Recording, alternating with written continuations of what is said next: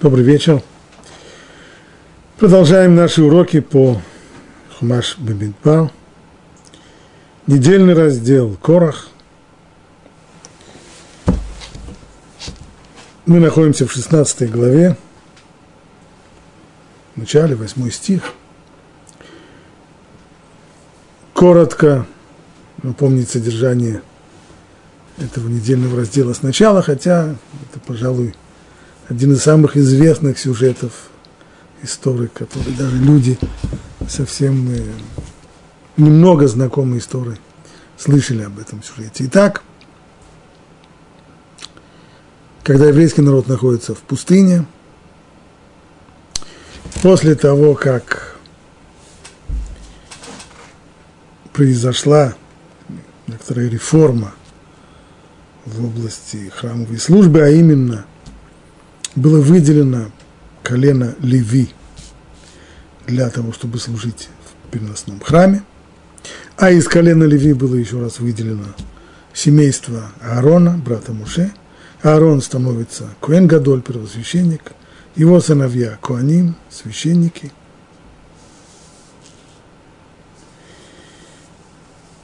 Все это конечно, выглядит несколько, можно сказать, не очень красиво.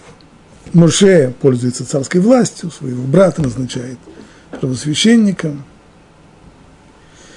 свое колено служителями храма. Моше сделал все это по велению свыше, это не были его, его собственные предпочтения. Но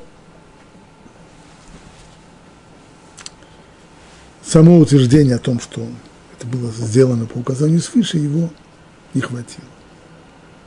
Поэтому возникает бунт, мятеж. Добавим еще в качестве фона, по крайней мере, по мнению Рамбана, произошли эти события после того, как еврейскому народу было объявлено, что он остается в пустыне на 40 лет. После трагедии с разведчиками,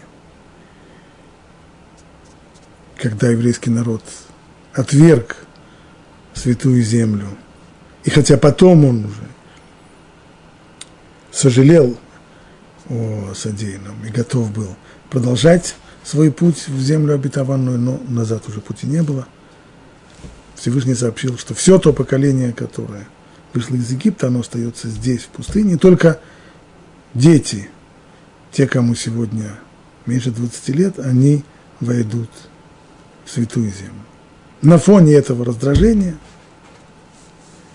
плюс недовольство произведенными изменениями, вспыхивает мятеж. Возглавляет мятеж Корах, он сам близкий родственник мужа Ярона, Левит, твой родной брат, и примыкают к нему еще Датан, Авирам и он бен Пелет из колена Раувен, а также еще 250 именитых мужей, которые тоже стремятся к э, участию в храмовой службе, которые они были лишены. Ну, вот это фон для тех событий, о которых, о которых мы сегодня будем говорить. 16 глава, 8 стих. «И сказал Муше Короху, предводителю, слушайте же, сыновья Леви». Как объясняет Рамбан, хотя он говорит здесь во множественном числе, но он обращается к наиболее важному из левитов, а именно Короху, предводителю восстания. Мало вам того, что Бог Израиля выделил вас из общины Израиля – приблизив вас к себе, чтобы отправлять службу в святилище и предстоять пред общиной, для того, чтобы служить за них, и приблизил тебя и всех твоих братьев, сынов Леви с тобой, а вы добиваетесь еще и священства. Поэтому ты и вся твоя община собрались против Бога. То есть, что ты хочешь? Ты хочешь священства будучи уже левитом, тебя уже Бог возвысил, выделил тебя из всей остальной общины.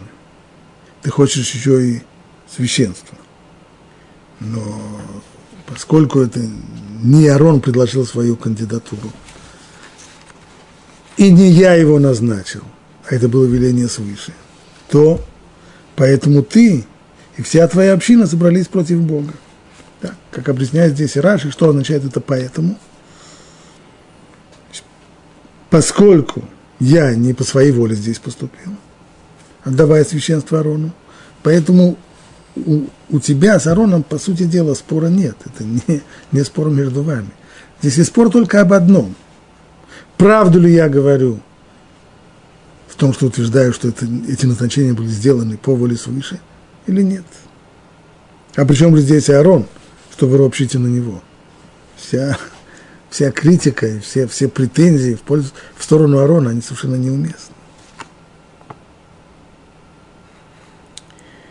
И послал Моше позвать Датана и Авирама, сыновей Илиава. То есть после того, как он пытался уговорить Короха, теперь Моше направляет свои усилия в другую сторону, в сторону сообщников Датана и Авирама. И послал Муше позвать Датана и Авирама, сыновей Илиава, но они сказали, не пойдем. Разве мало того, что ты вывел нас из страны, текущей молоком и медом, специально перефразируют, обычно эти слова о земле, текущей молоком и медом, говорят о стране, о земле обетованной, о стране Израиля. Здесь они хотят подчеркнуть все наоборот. Ты вывел нас из Египта, самой богатой страны в то, в то время. И куда ты нас привел? Пустыню, в каменистую безжизненную пустыню или, или в пески, чтобы мы здесь умерли. Мало того, что ты вывел нас из страны, текущей молоком и медом, чтобы уморить нас в пустыне, так ты еще хочешь и властвовать над нами. Ведь ты не привел нас ни в землю, сочащуюся молоком и медом, и не дал нам в удел ни поля, ни виноградника. Разве тем людям глаза выколешь? И пойдем. Что означает здесь? Разве тем людям, каким это людям глаза выколешь? Раши поясняет, даже если прикажешь, имеется в виду следующее. Если бы не Раши, мы бы, может быть, объяснили так. Что ты хочешь? Чтобы мы не видели то, что вокруг нас? Мы не видим, откуда мы ушли и куда мы пришли – у нас что, глаз нет для того, чтобы увидеть, что мы вышли, покинули самую богатую страну в мире. Мы там, правда, были рабами, но, но при всем при том страна самая богатая и самая лучшая. А куда мы пришли?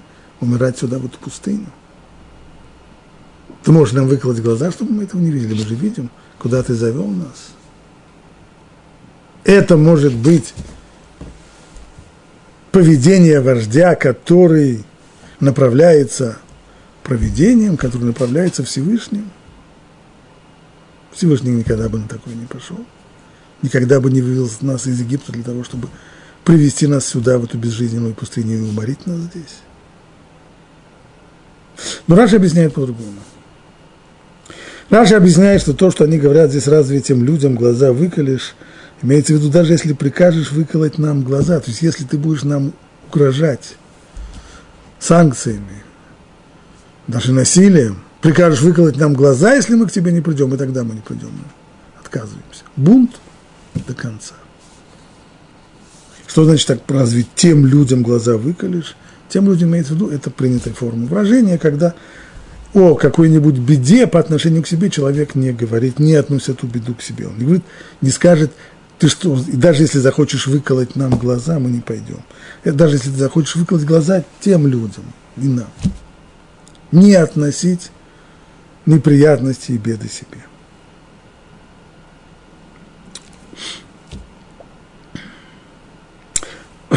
Как правильно понять здесь действие Муши? Ну, во-первых, это видно из, э, из предыдущих э, стихов, самое начало главы. Муше предложил отложить решение до завтра. Завтра утром состоится этот необыкновенный турнир, когда – Всевышний сам должен будет выбрать того, кто станет первосвященником Коин, Коин Гадоль, тех, кто станут священниками. Это все произойдет завтра. Всевышний должен здесь разрешить этот вопрос. Действительно ли Моше все делает по его указанию или прибавляет от себя? Почему отложить все это на завтра, а не решить тут же сейчас же на месте? Ну, прежде всего для того, чтобы дать людям одуматься. Кроме того, пока они все вместе, вот они сейчас стоят, стоят толпа бунтовщиков, они подзуживают друг друга и подбадривают друг друга. Есть групповая динамика. Поэтому прежде всего он уже пытается их разделить. Разойдутся по домам, тогда, может быть, поговорить с каждым отдельно. С Корохом попытался. Не получилось. Теперь Датан и Аверам. К ним уже обращается отдельно, как пишет здесь Равир в своем комментарии, Датан и Аверам, видимо, создали свою собственную фракцию внутри заговора Короха. Почему? Да потому что их цели не совсем были тождественны целям Короха. Бунт Короха был направлен в первую очередь против положения Арона как Коина. Чего добивался Корох? Статуса священника для себя, первого священника для себя. Поэтому его основной оппонент – это Корах, но только косвенно против власти Моше, источника поддержки коинства Аарона. Ведь Аарон себя назначил коином, Моше его назначил, поэтому в ходе борьбы с Аароном Короху приходится сталкиваться с Моше. Но Датан и Авирам, с другой стороны, восстали именно против Муши. Им-то дело, они не были левитами, они вообще не стремились ни к священству. Их конфликт с Муше был чисто политическим. Их целью было лишить Муше его положения политического лидера. А они были в оппозиции Муше еще с незапамятных времен, еще в Египте. И только их общая враждебность, прямая и косвенная по отношению к Муше, объединила эти две фракции. То есть по сути дела, общих интересов у них было немного, только сейчас их объединяла общая борьба и ненависть к Моше. Но в тот момент, когда, если бы им только удалось свергнуть власть Моше, то они вступили бы и в борьбу между собой тоже. Вот почему Моше хотел поговорить с Датаном и Авераном отдельно от остальных, поскольку у них разные интересы. Быть может, с ними можно будет прийти к какому-нибудь компромиссу или как-то уговорить их. Кроме того, не будем забывать, что сам тот факт, что Моше обращается к ним, он тем самым выделяет их всех остальных. Ведь в бунте еще участвует еще 250 человек. Не только Корах, но еще 250 человек. А Моше обращается к ним. То есть тем самым он показывает им, что я-то знаю, что настоящие вожди – Настоящие лидеры – это вы, а не это все толпа, это все статисты. А настоящие лидеры – это вы, поэтому я хочу с вами поговорить. И, конечно же, подобное обращение, льстящее, даже от врага, когда враг обращается к тебе, потому что показывает, что он понимает твою важность и твое влияние здесь, то, безусловно, это дает возможности для какого-то, для надежды на диалог. Но все надежды не оправдались. Ответ был резкий, не придем. Мы не желаем идти к хозяину. Ты еще посылаешь за нами? Ты здесь босс, ты здесь хозяин? Мы не желаем получать от тебя приказы, это дерзость с твоей стороны призывать нас к себе, как будто ты возвышаешься над нами. Кто ты такой, чтобы нам приказывать? Не пойдем. И стало очень обидно муж. Подобное обвинение, которое выслушивает от Датана Авраама, но обидно. Можно было стерпеть то, что говорил Корах. Ну, он не верит в то, что то, что делал Муше, это было по указанию свыше. Можно его понять. Но обвинение в том, что Моше как деспот возвышается над всеми, это уже слишком. И стало очень обидно Моше. И сказал он Богу, не обращайся к их дарам. Ни у кого из них не взял я ни одного осла. И никому из них я не причинил зла. Как это понять, не обращайся к их дарам?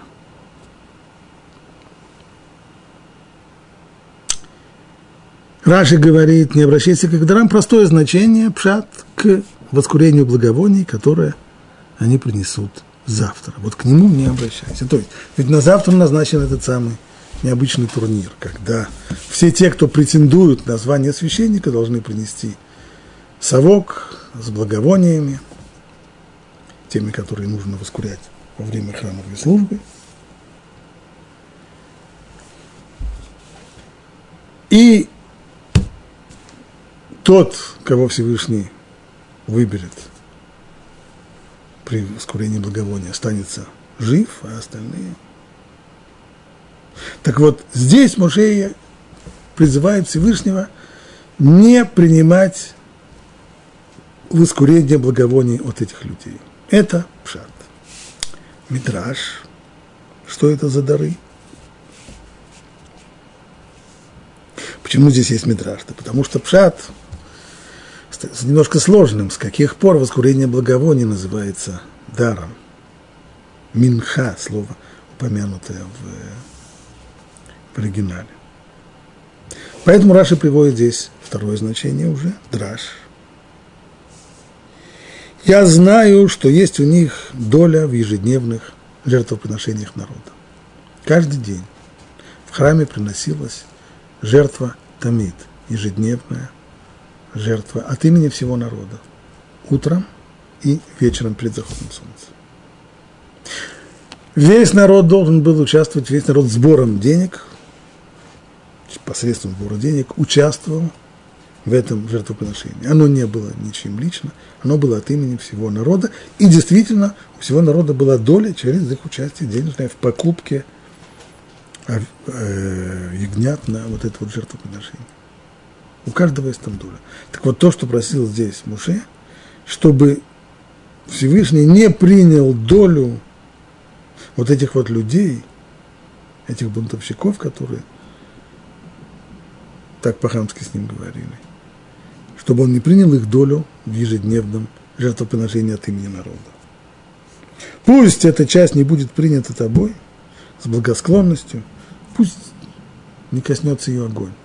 Так, если можно себе представить, что тело ягненка, разделить его на 600 тысяч частей, то вот пусть часть, части вот этих вот людей, пусть их огонь не, пусть они не сгорят в огне. Харамбан, цитируя Раши, он полемизирует не с, не с Мидрашем, который Раши приводит, а именно с объяснением Бепшат. Пшат был простое значение не обращайся к их дарам, то есть к их благовониям, которые они будут завтра воскурять. Спрашивает Рамбан, стоп, стоп, стоп, какие благовония? На кого Моше обиделся? Разве на Короха? Разве на 250 именитых мужей, которые хотели быть священниками и коинами? Да нет, это сказано после того, как ему нахамили самым ужасным образом Датан и Аверам. На них он обиделся.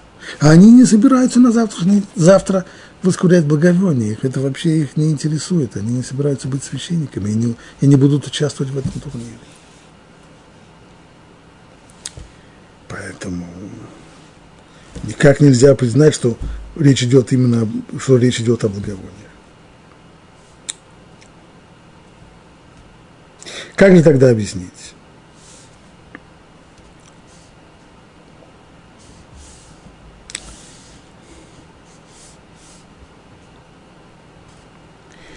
Следует объяснить так. В этой борьбе кто-то должен победить, и исход этой борьбы зависит от э, Всевышнего. И каждый человек в этой борьбе, когда он борется за что-то, он рассчитывает на помощь свыше. И есть у него средства в этой борьбе. Прежде всего молитва. Второе – жертвоприношение. Так вот, не внемли их молитвам, не принимая их жертвоприношения. Это то, что Муше хотел здесь сказать. Другие комментаторы подчеркивают еще здесь два важных момента. Что вот эта вот просьба не внимать их э, молитвам, их жертвоприношениям означает просьба не прощать их. Почему не прощать их? Потому что Муше им не прощает. А ведь известно в тот момент, когда люди обижают какого-то человека, то Всевышний не простит их, пока обиженный человек не простит им. Муше же им не прощает. Почему? Это отдельный вопрос, и к нему мы еще вернемся. Более того, как мы увидим в дальнейшем, он заинтересован в том, чтобы наказание этим людям пришло мгновенно, моментально. Не потом. Не так, как обычно происходит с людьми, когда Всевышний дает человеку время для того, чтобы одуматься. Обычно наказание не приходит грешнику прямо на месте, не отходя от кассы, там, где он грешит. Нет. Всегда дается время – время для того, чтобы одуматься, время для того, чтобы прийти в себя, время для того, чтобы сожалеть о содеянном, пересмотреть. Здесь нет. И поскольку известно, что жертвоприношение – это одно из средств, при помощи которых человек получает вот эту отсрочку во времени, благодаря которой есть возможность отдалить наказание, то здесь Моше просит, чтобы вот этого не было не принимать их молитв, не принимать их жертвоприношений, чтобы наказание, которого они заслужили, чтобы оно пришло моментально. И снова вопрос, а почему это ему так надо? Почему не дать время для того, чтобы опомниться? Почему не дать время для того, чтобы раскаяться? Смотрим дальше по тексту. И сказал Муше Короху, ты вся твоя община, будьте завтра перед Богом. Ты, они и Аарон – и возьмите каждый свой совок и возложите на него курение. И поднесите каждый свой совок перед Богом. 250 совков, ты и Аарон каждый свой совок. То есть всего 252 совка. И взял каждый из них свой совок и положили в них огонь, и возложили на них курение. И они встали у входа в шатер собрания, и Моше за Аарона. И собрал Корах вокруг них всю общину входа в шатер собрания, и явилась слава Божья всей общине. И сказал Бог Моше и Аарону, отделитесь от этой общины, я истреблю их мгновенно. И пали оленицы сказали, Боже, Бог душ всех людей, один человек согрешил, а ты гневаешься на всю общину. И сказал Бог Моше, скажи общине так, отойдите в сторону от жилищ Короха, Датана и Авирама. И встал Муше и пошел к Датану Авераму, и за ним все старейшины Израиля, и сказал он общине, отойдите от шатров этих нечистых людей, нечестивых людей, и не прикасайтесь ни к чему у них, а то погибнете за их грехи. И отступили они от жилищ Короха, Датана и Аверам. А Датан и Аверам вышли, встав у входа в шатров со своими женами, сыновьями и младенцами. Вот такое драматическое противостояние. В самом начале написано «и собрал вокруг них Корах всю общину у входа в шатер собрания». Как удалось Кораху собрать всю общину? Ведь в сущности конфликт, который происходит здесь, это конфликт э, внутри элит. А какое дело сотням тысяч израильтян до того, кто будет первосвященником Аарон или Корах, оба вполне достойный человек. Вряд ли кто-то мог здесь сказать, кто, кто из них достойнее, кто из них лучше. Кому такие вещи могут быть понятны. Каким же образом, как вышло, что на вот этот вот самый необычный поединок собралась вся община – а может быть, они собрались просто как зрители. Ну, если уж я пользуюсь таким сравнением, турнир, э, на турнир всегда приходят зрители, хотя от победы какой-то из сторон в турнире ему, зрителю, ничего не будет, какое ему дело. Но зрелищность, экшен, конечно, нет. Ведь в дальнейшем сказано – и сказал Бог Моше и Аарону, отделитесь от этой общины, и я истреблю их мгновенно. То есть, если мы правильно понимаем этот текст, то вся община, собравшаяся сейчас вокруг Моше, Аарона и Короха, его сообщников, все те, кто пришли к шатру собрания, они были здесь в опасности. Всевышний готов был их всех уничтожить. И если они пришли в качестве зрителей, то зачем тогда их уничтожать? Чем? Разве это такой тяжелый грех?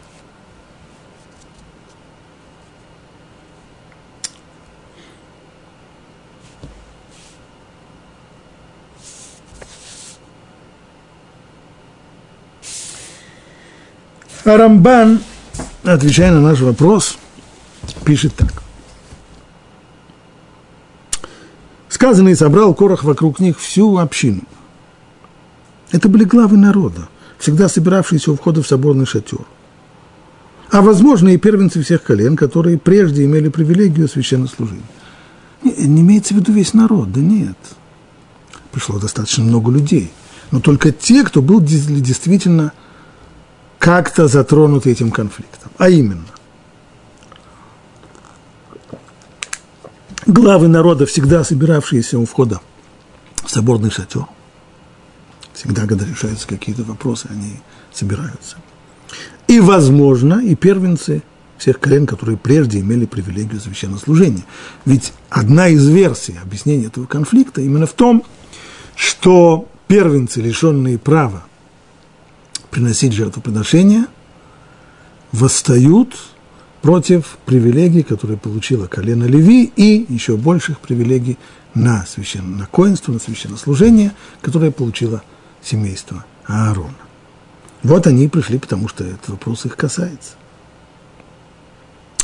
Но здесь не упомянуто слово «народ», как в рассказе о грехе с тельцом и грехе с разведчиками. Ведь если бы в этом бунте участвовал весь народ Израиля, то Всевышний сказал бы «я истреблю их и произведу от тебя народ многочисленнее и сильнее, чем они».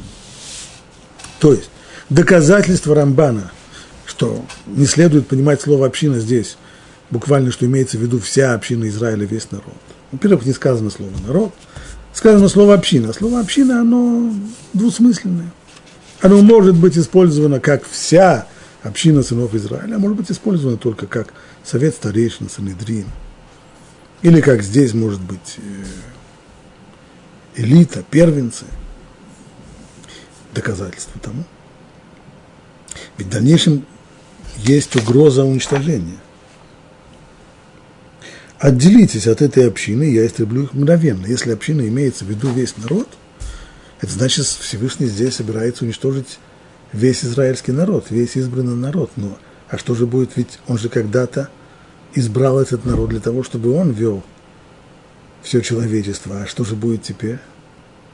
На самом деле, подобная ситуация уже была один раз, когда Всевышний угрожал уничтожить весь народ Израиля после греха Золотого Тельца. Но он тут же объяснил Муше, что народ он уничтожит, а новый еврейский народ он произведет от Муше. Так нечто подобное должно быть и здесь, пишет Рамбан. Нужно было бы сказать, что вы отойдите от всей общины, я ее уничтожу. А что касается существования народа Израиля, то я произведу от вас. Этого здесь нет. Значит, не было здесь угрозы уничтожения всего народа.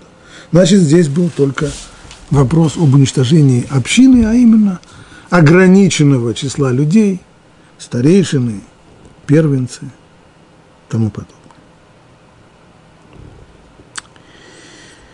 Здесь Рамбан вдруг дает неожиданную фразу. И все, что я упомянул выше относительно первенцев, соответствует подходу наших наставников. То есть до самого начала этого недельного раздела. И до этого момента Рамбан следует вместе с другими комментаторами тому, что говорят наши мудрецы.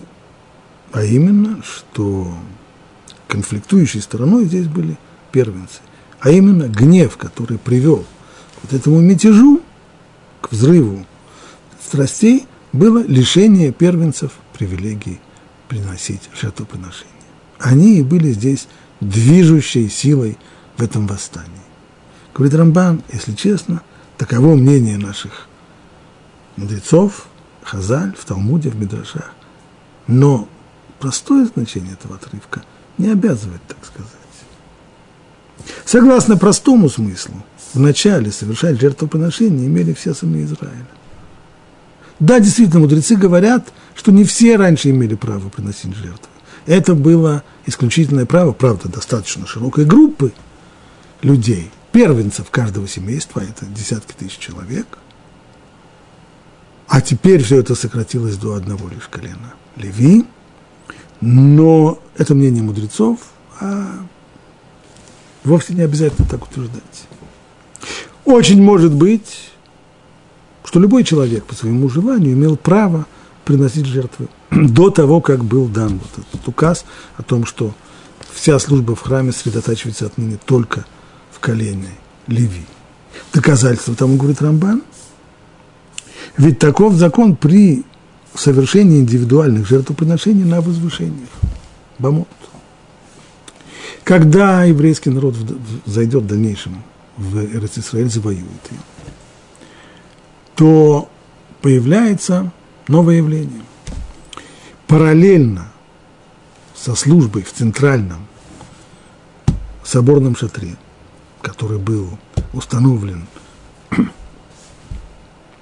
протяжении времени в разных местах страны Израиля, еще до того, как был построен храм, появляется, мы видим, появляется э, жертвоприношение, то, что называется алабамот, на, словно назовем это, на возвышениях. То есть люди могли устраивать свои частные жертвенники, что называется, у себя дома, и приносить на них свои частные жертвоприношения.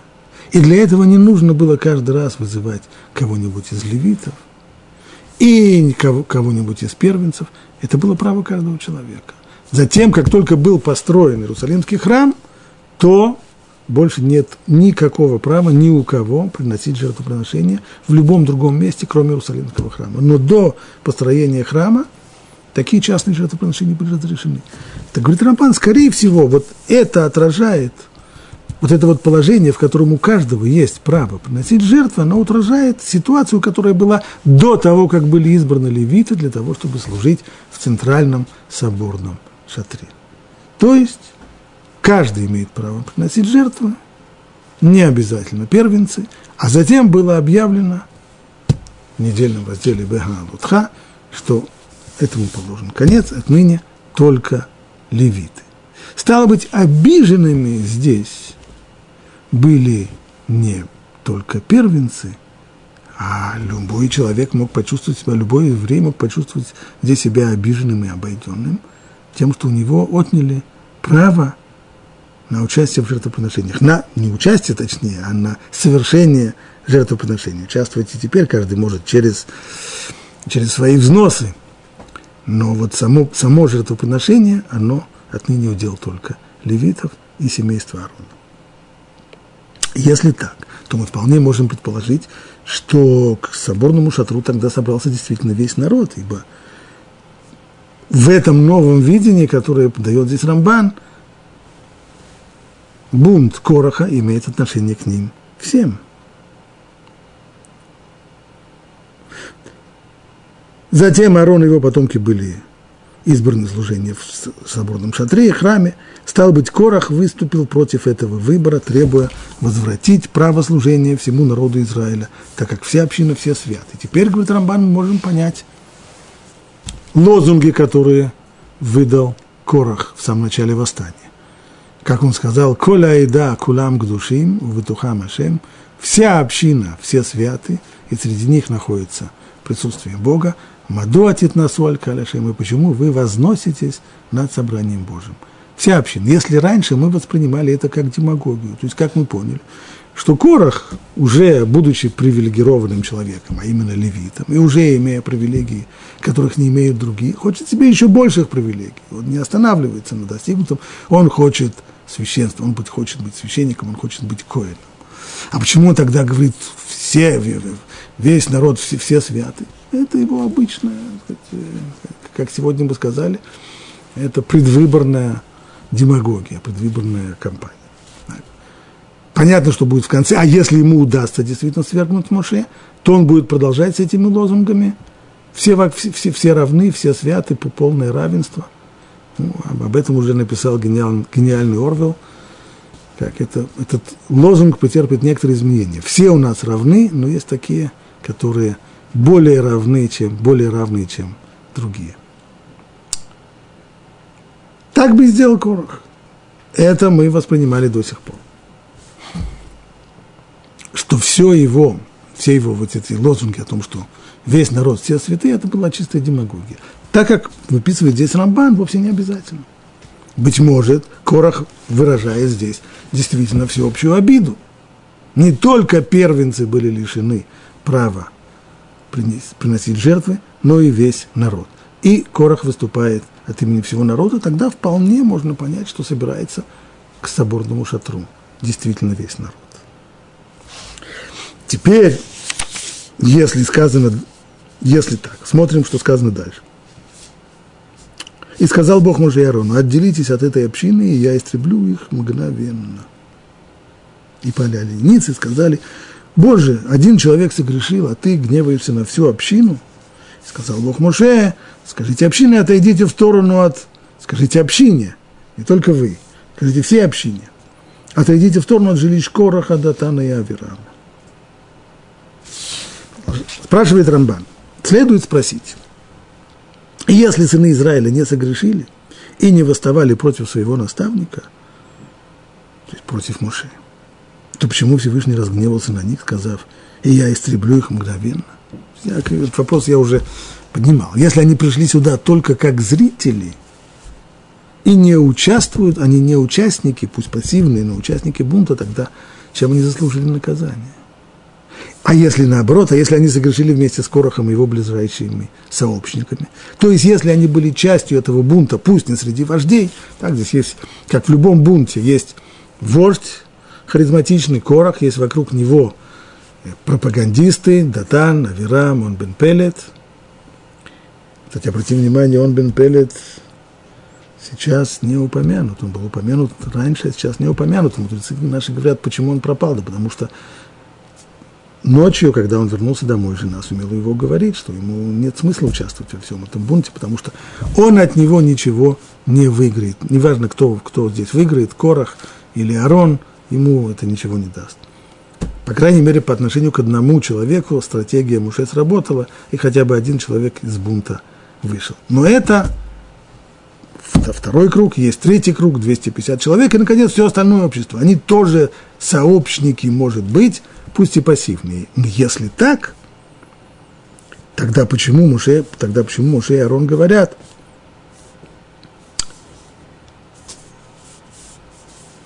почему, э, а если они согрешили вместе с Корохом и его ближайшими сообщниками, то как же могли Муше и Арон сказать, один человек согрешил, а ты гневаешься на всю общину?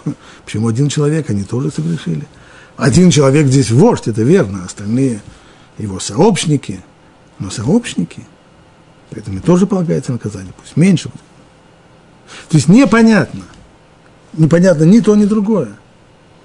Если они не сообщники, если они не соучастники бунта, тогда почему Всевышний говорит, отойдите от них, я их уничтожу. А если они соучастники бунта, тогда почему Муше и Арон говорят, один человек согрешит, а ты на всех разгневаешься?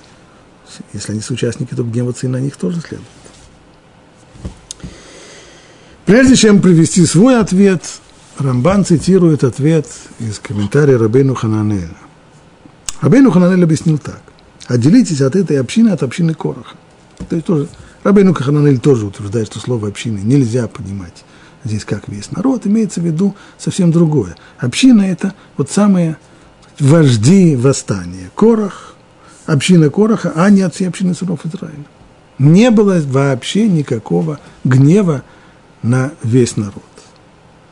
А когда мужи Арон возразили, тогда непонятно, что они тогда возражают, если не было никакого гнева на весь народ, то почему тогда мужи Арон начинают спорить и говорить, как же так, один человек согрешит, а ты на всех гневаешься? То, что сказано, Боже, Бог, душ всех людей, один человек согрешил, а ты гневаешься на всю общину, так Всевышний сразу разъяснил. Моше, вы не поняли, здесь просто произошло недопонимание – вы не поняли.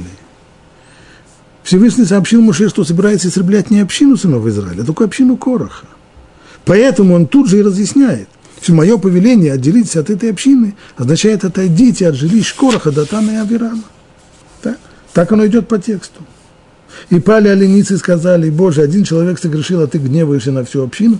И сказал Бог, Скажите общине, отойдите в сторону от жилищ Короха, Датана и Авраам. Вот что я имел в виду. Это вы неправильно поняли. Я не имел в виду уничтожать всех. Нет, нет. Община я имел в виду только Корах, Датана и Авраам. Отойдите. И отойдите от них для чего это? Прежде всего, чтобы создать психологическое воздействие, давление на них, когда они увидят, что весь народ от них отходит, и они остаются одни. И сейчас им говорится, что сейчас вас постигнет наказание. Может быть, они в последний момент передумают, и можно будет избежать всего. Так объяснил Рабейну Ханамель.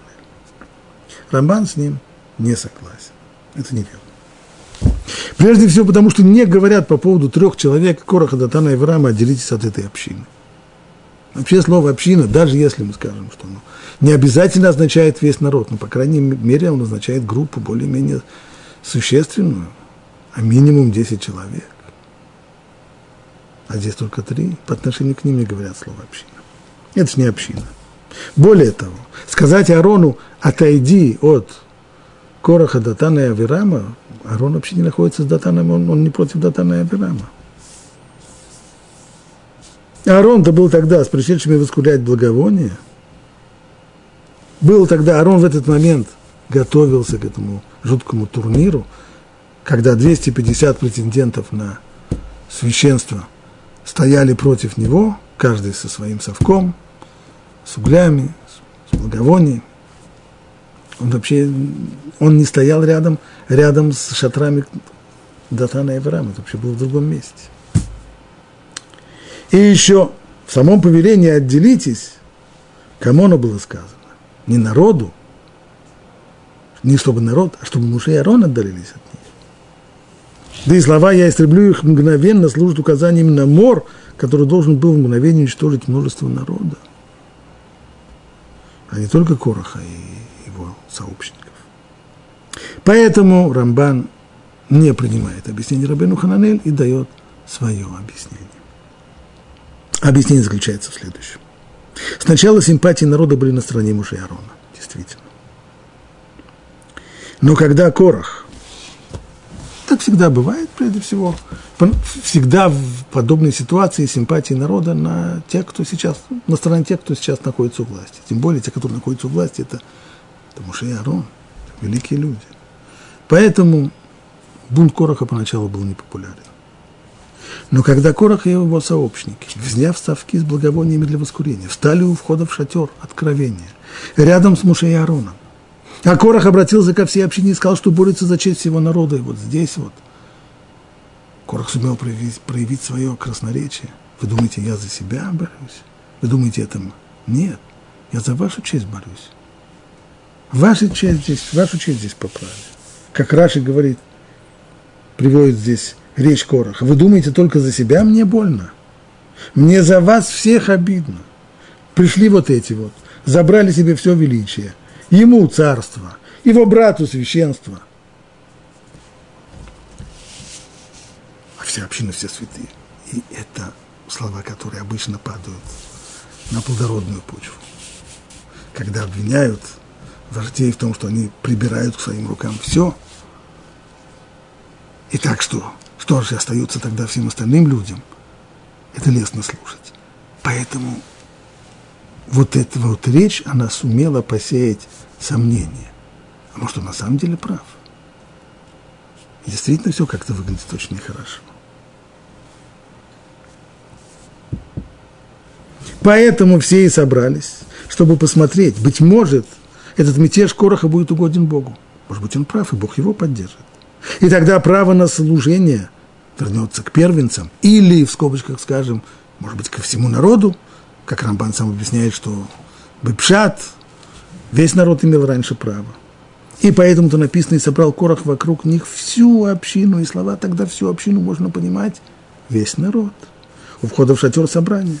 И таким образом они все заслужили смерть за то, что сомневались в своем наставнике. Они не стали сообщниками Кора. Они были бунтовщиками. Но они не просто пришли поглазеть на этот турнир. Они всерьез сомневались, на чьей же стороне правда. И посмотрим, Бог вмешается, и Он решит. И вот это вот сомнение, сомнение в Муше, оно и было причиной гнева Всевышнего. И они проявили тем самым неверие по отношению к Богу и отвергли слова пророка. За все это, слова пророка, это слова Муше, за все это они подлежали смерти. Только Муше и Арон заступили за народ, утверждая, что на самом-то деле согрешил только Корах. Ведь он подбивал здесь, он был здесь зачинщиком, и он-то соблазнил других. И следовало бы его примерно наказать. И именно так обычно поступают взывающие к милосердию. То есть, поскольку есть зачинщик, и он-то наверняка в любом случае должен понести заказание. Так если можно свалить всю вину на него и тем самым освободить других от наказания, так следует и делать. Так следует и поступать. Именно так говорят Муше и Аарон.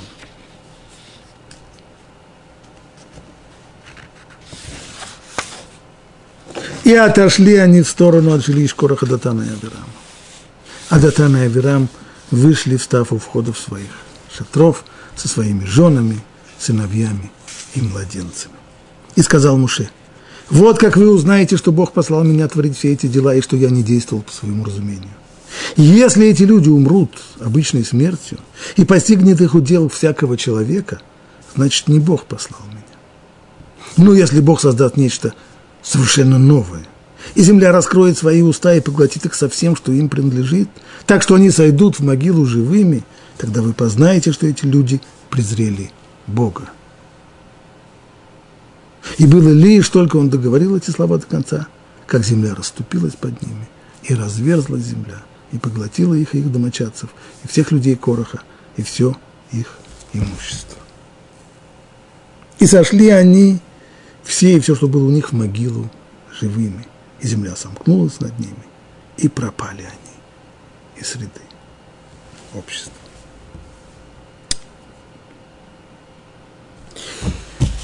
Вопрос, который задают здесь почти все комментаторы, как понять поведение Муши. Мы видели его поведение в других критических ситуациях, когда еврейский народ бунтовал.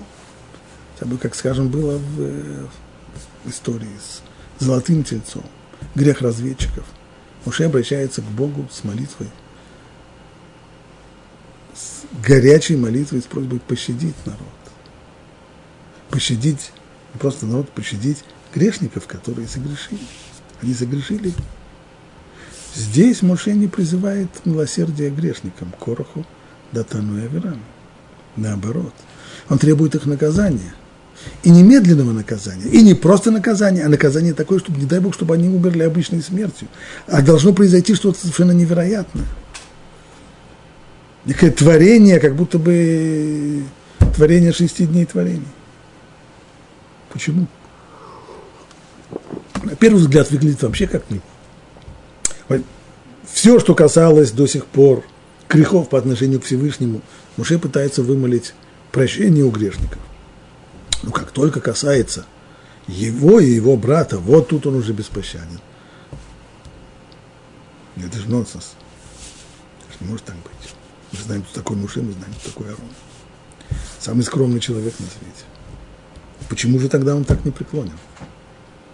Почему же он требует немедленного наказания? Ни капли милосердия, ни минуты времени, чтобы дать им отсрочку. Моментального наказания.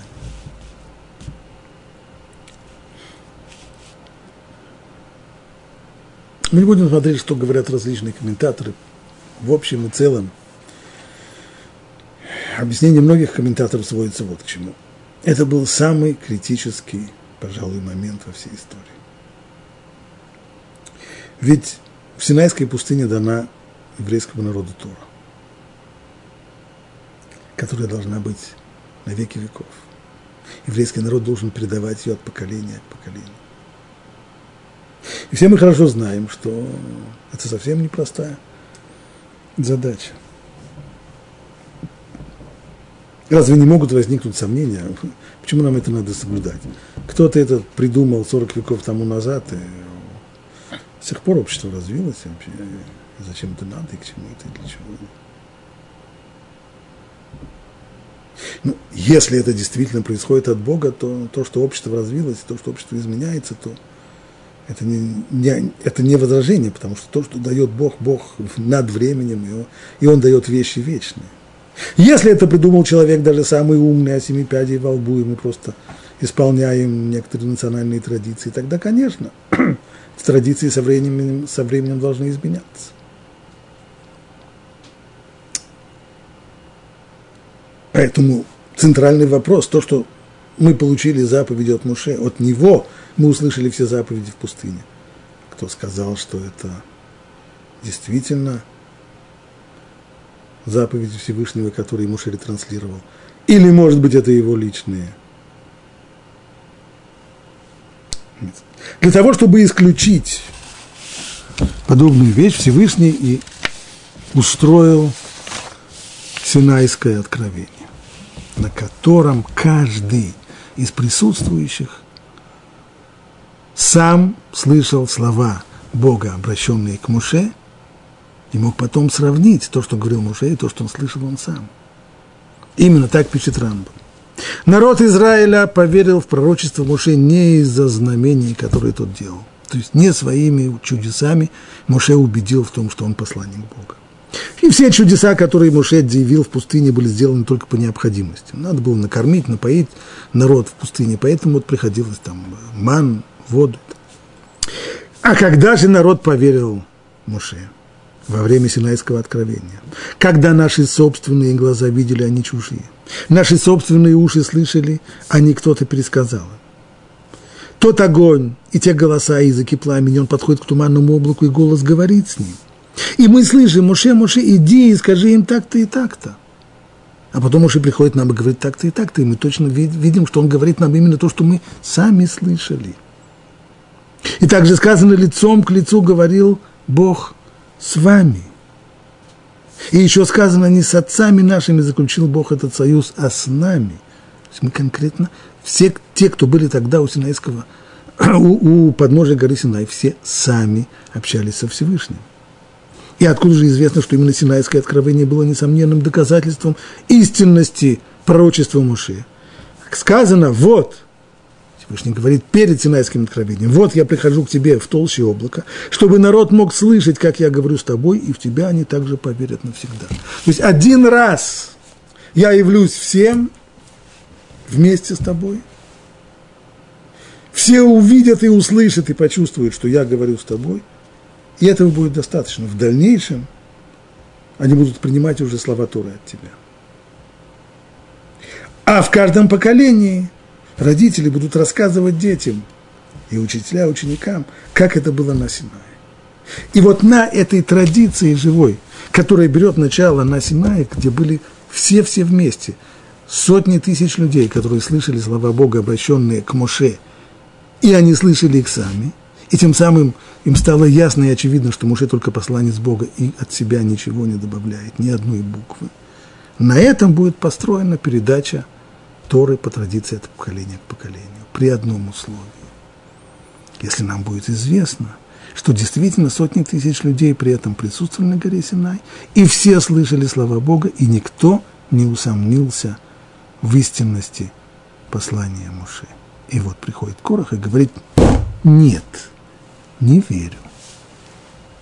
Не верю. Как это может быть? Себя он назначил царем, брата первосвященником, свое племя – колено левитов служить.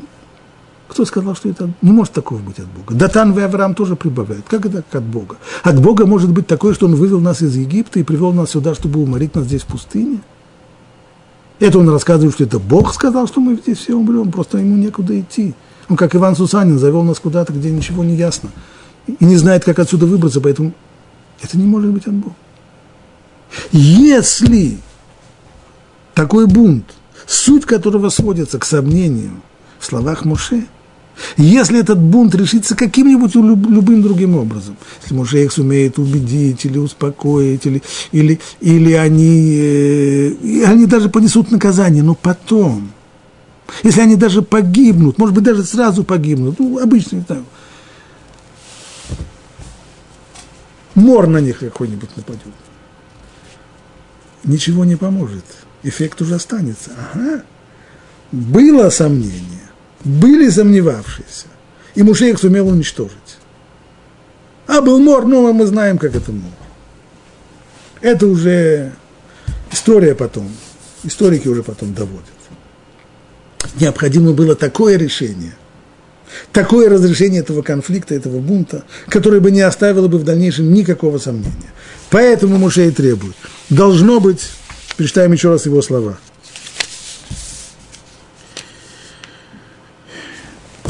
Если эти люди умрут обычной смертью, и постигнет их удел всякого человека, даже сейчас, даже мгновенно, значит, не Бог послал меня. Я тогда беру свои слова назад.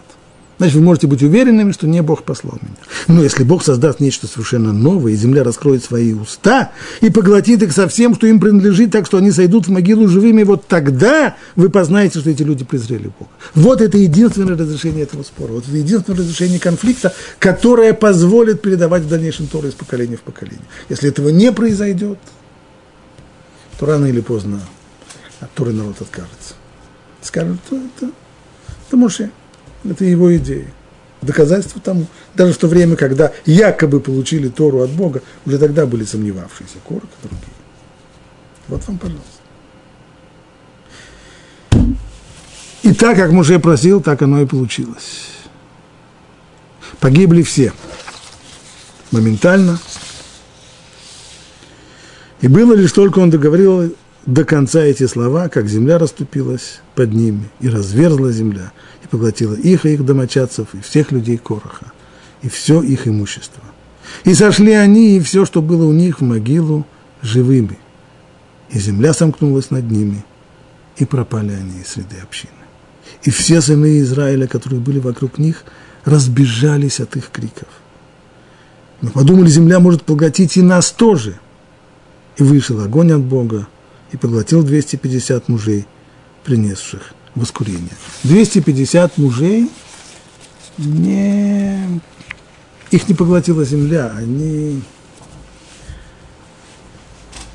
Они не сомневались в пророчестве Муши. Поэтому земля их не поглотила. Их сторона была совершенно другая. Они хотели быть священниками. Муше сказал, что они не могут, что священником будет только Арон и его семейство.